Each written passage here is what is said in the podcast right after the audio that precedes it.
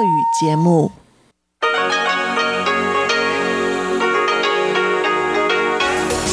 эфире Международное радио Тайваня. В эфире русская служба Международного радио Тайваня. У микрофона Мария Ли. Здравствуйте. Мы начинаем нашу ежедневную программу передач из Китайской Республики. Напомню, что наши передачи можно принимать на коротких волнах на частоте 9490 кГц с 11 до 12 UTC и на частоте 5900 кГц с 17 до 17.30 UTC. Субботняя программа передач будет состоять из обзора новостей недели и рубрики «Всемирный Чайна Таун» Владимира Вячеславовича Малявина. Такова наша получасовая программа. А часовую рубрику продолжит музыкальная передача Игоря Кобылева «Наруан Тайвань» и повтор радиопутешествия по Тайваню, в котором мы с вами посетим чайный поселок Лугу в уезде Наньтоу. Друзья, напоминаю вам, что наши программы как отдельные передачи, так и часовые программы целиком можно слушать на нашем сайте ru.rti.org.tw. А еще у нас работает удобное мобильное приложение RTI To Go. Выберите русский язык и пользуйтесь на здоровье. Ну а я начинаю обзор новостей недели. Давайте посмотрим, какие важные события произошли, начиная с понедельника. Военные самолеты КНР многократно нарушили зону опознавания ПВО Тайваня в минувшие выходные. 23 января 13 военных самолетов вошли в зону опознавания ПВО. На следующий день зону ПВО нарушили 15 китайских самолетов. Спикер законодательного юаня Юси Кунь заявил 25 января, что китайские власти таким образом проверяют, как на эти провокации отреагируют США. Юси Кунь выразил надежду, что США примут еще большие меры для защиты мира в Тайваньском проливе. Он сказал. Можно считать, что провокационное действие Китайской Народной Республики направлено на проверку реакции США. Поэтому, с одной стороны, я призываю власти Китайской Народной Республики быть разумными, с другой хочу выразить благодарность американской стороне за внимание к безопасности Тайваня. Также призываю Штаты применить еще большие меры для прекращения провокационных действий со стороны Китая. Депутат от Демократической прогрессивной партии Джен Юнипен сказал, что китайские самолеты еще на протяжении какого-то времени будут нарушать тайваньскую зону ПВО.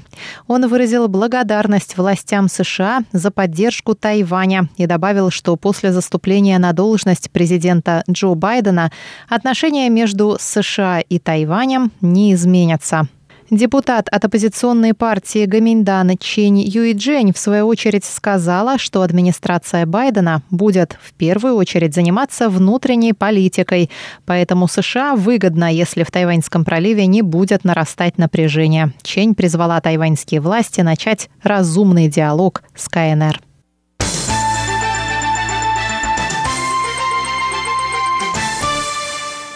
Два тайваньских спутника Фэйшу и Юишань отправились 24 января в космос на борту ракеты-носителя Falcon 9, которая принадлежит американской компании SpaceX. Наземная станция связи на Тайване попыталась установить сообщение со спутниками 25 января. Национальный космический центр, подчиняющийся Министерству науки и технологий Тайваня, собрал три команды для разработки трех спутников – Фэйшу, Юишань и Дяньго. На разработку спутников Фэйшу и Юишань ушло более трех лет. Эти спутники – первые тайваньские спутники нового поколения. Они намного меньше предыдущих спутников Формосат 5 и 7, которые весят 450 и 300 килограммов соответственно.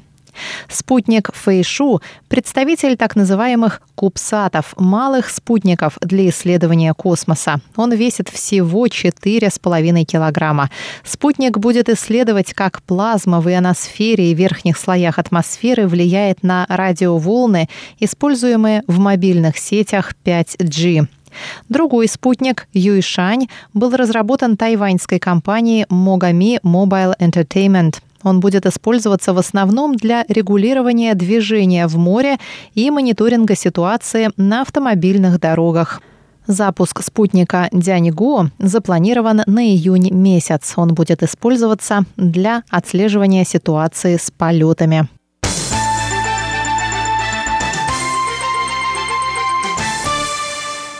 Министр иностранных дел Тайваня Джозеф У поздравил 27 января нового госсекретаря США Энтони Блинкина с утверждением на пост. Джозеф У сказал, что с нетерпением ждет будущего сотрудничества с Блинкином в деле продвижения общих ценностей и интересов Тайваня и США. 19 января Блинкен выступил с заявлением, согласно которому администрация Джо Байдена продолжит поддерживать Тайвань в рамках закона об отношениях с Тайванем. Этот закон обязывает США оказывать Тайваню необходимое содействие для обеспечения его обороноспособности. Блинкен также выразил надежду, что в будущем Тайвань сможет играть более важную роль в международных вопросах.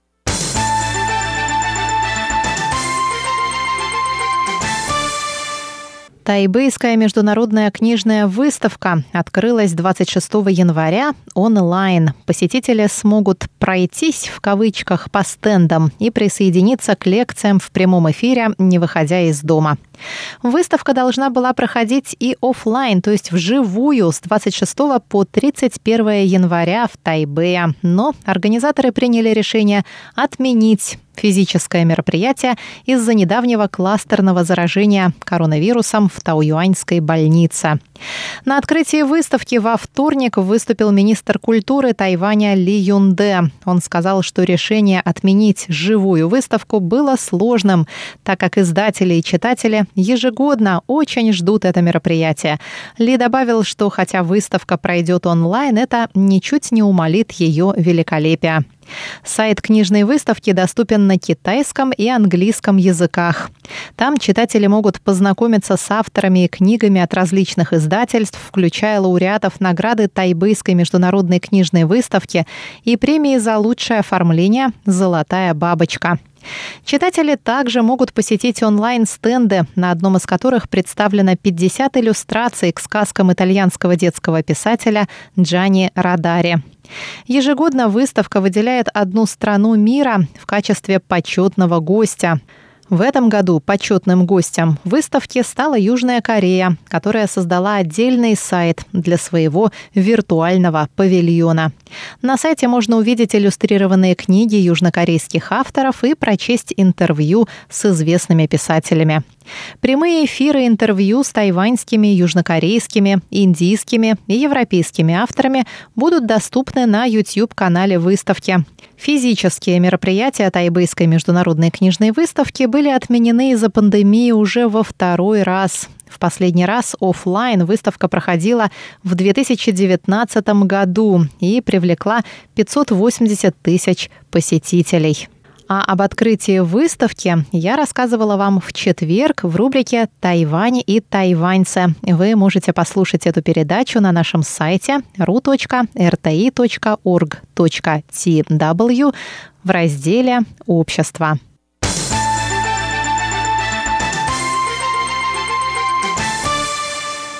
Австралийская научно-исследовательская организация Lowy Institute, занимающаяся независимым анализом международной политики, опубликовала индекс эффективности борьбы с COVID-19. Организация проанализировала год противостояния COVID-19 в 98 странах.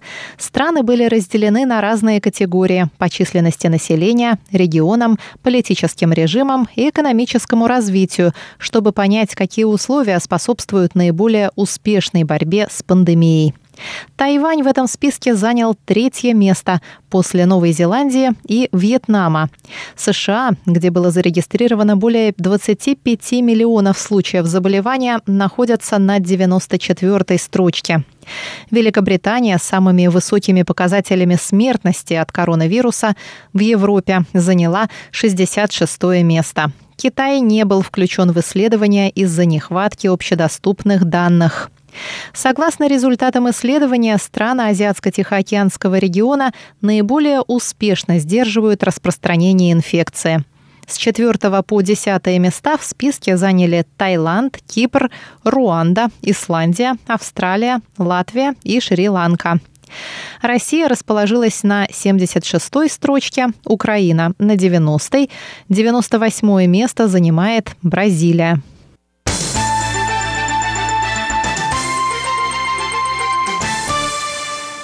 Тайвань занял 28 место в индексе восприятия коррупции.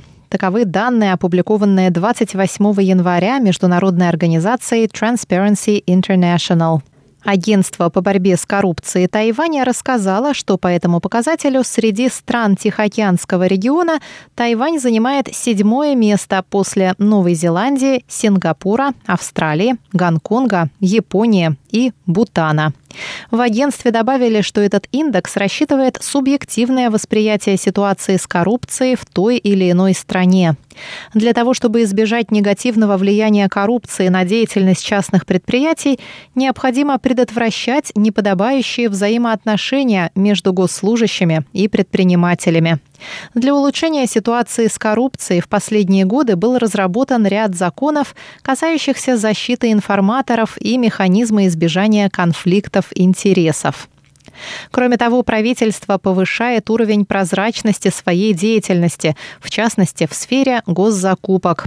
Вся процедура государственных закупок абсолютно прозрачна и не вызывает подозрений со стороны народа. Агентство по борьбе с коррупцией продолжит реализацию Конвенции ООН против коррупции, поддерживая общение между государственными институтами и частными предприятиями и выстраивая между ними отношения без коррупционной составляющей.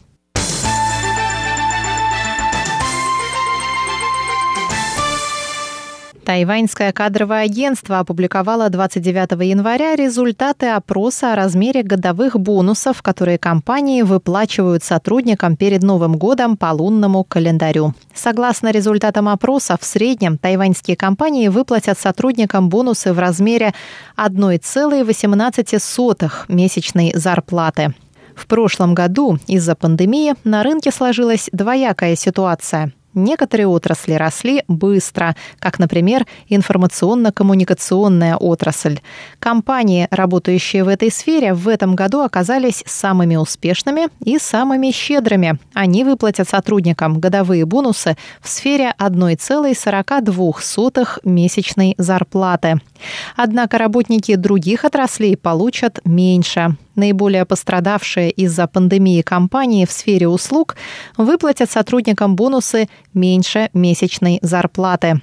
Годовые бонусы выплатят 86% опрошенных компаний. Это больше, чем в прошлом году, но средний размер бонусов в этом году оказался меньше.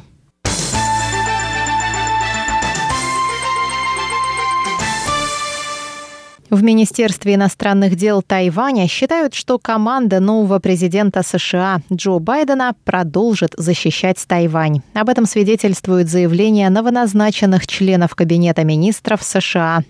На фоне участившихся случаев пересечения китайскими военными зоны ПВО Тайваня пресс-секретарь Министерства обороны США Джон Кирби заявил 28 января, что риторика руководства КНР вызывает сожаление. По его словам, не стоит превращать тайваньский вопрос в конфликт, а американские военные готовы реализовывать обещания, касающиеся безопасности региона. Он также сказал, что Министерство обороны США будет придерживаться трех коммюнике и закона об отношениях с Тайванем.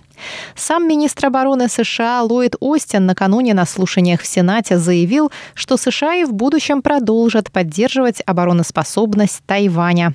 Он также привел слова президента Джо Байдена о том, что обе политические партии США должны поддерживать Тайвань, что отвечает трем коммюнике, закону об отношениях с Тайванем и шести заверениям. Глава Госдепартамента США Энтони Блинкен также добавил, что при президенте Байдене США будут поддерживать Тайвань и его обороноспособность. И на этой оптимистической ноте я, Мария Ли, заканчиваю наш сегодняшний обзор новостей недели и приглашаю вас послушать передачу Владимира Малявина «Всемирный Чайнатаун». Оставайтесь с русской службой МРТ.